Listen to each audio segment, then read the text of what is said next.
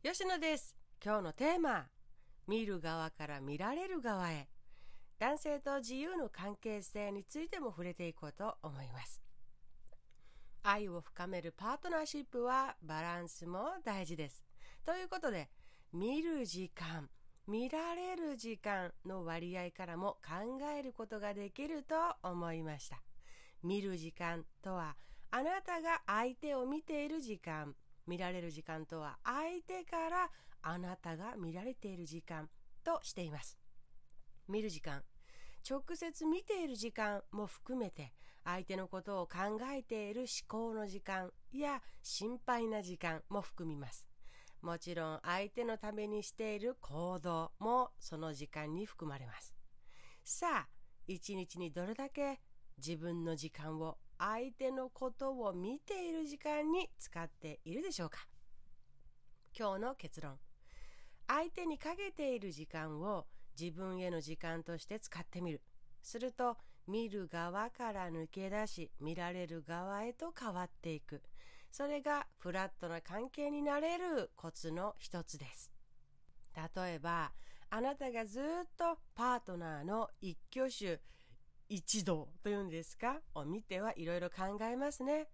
今度はあれを言うだろうな。ああ考えているんだろうな。今怒ったかな？などなど。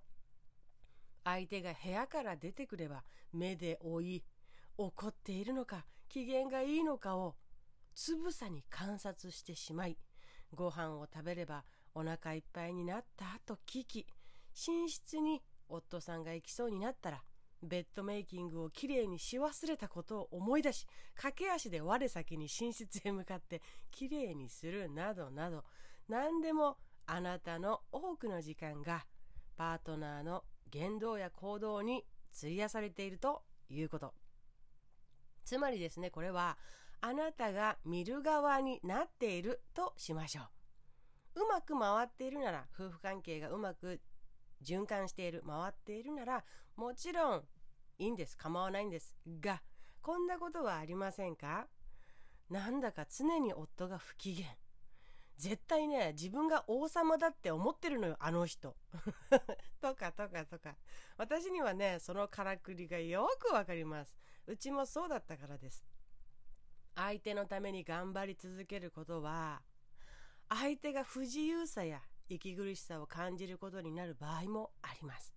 でも相手からするとね、自分のためにやってくれていることなだけにね、ありがたい行為な毎日なはずなのに、自分が何にイライラしているのか分かりません。その正体が彼自身分かりません。けどイライラしているみたいな。自分が何もね、言わなくったって、何も思わなくったって、自分が何もしなくっても、全部快適に整ってしまっている空間になっちゃってるのでね。自分としてのいる意味とか、もう存在意義につながりますよ。まあ、日々のやりがいとかね、そんなもの自体が感じられなくなるんですね。そう。頼んでもいないのに望んでもいないのにそもそも向こうがもう目の前に揃っているってね幸せなようで実は幸せじゃないんです。ここに関してはとても重要なことなので次回深掘りしてお話ししようと思います。そんな日々が続いていくとねあなたは次にこう言います。ねなんであなたのことを思って頑張ってるのになんであなたはイライラしているのかと。思うわけです。そんな場合この考えも取り入れてみるといいかもしれません。あなたが相手から見られることを増やす。それでうまくいきます。どういうことかというとね極論で言います。自分のための時間に使うことです。相手のことを考えている時間。相手のためにやっていることを自分のやりたいことや自分が興味のあることに費やすのです。ずっとずっと追われているよりもね好きなことに夢中になっている女性の姿を応援したい。そんな願望もあるのが男性です。なぜなら頑張り屋さんな人を見るのが好きなのが男性であり生き生きして笑っている女性を見るとねあー彼女の幸せに貢献できてるんだ俺って。それが嬉しくなるのが男性だからです。ここポイントです。男性を喜ばせたかったら男性に尽くしまくらないことです。自分の時間を24時間仮に捧げたとしても愛が深まるかといえばそれは比例しないと思います。欲しくもないのに与えられ続けても感謝どころか息苦しくなることが多いからです。これは何でかというと自由を邪魔されるのが嫌なのが男性だからです。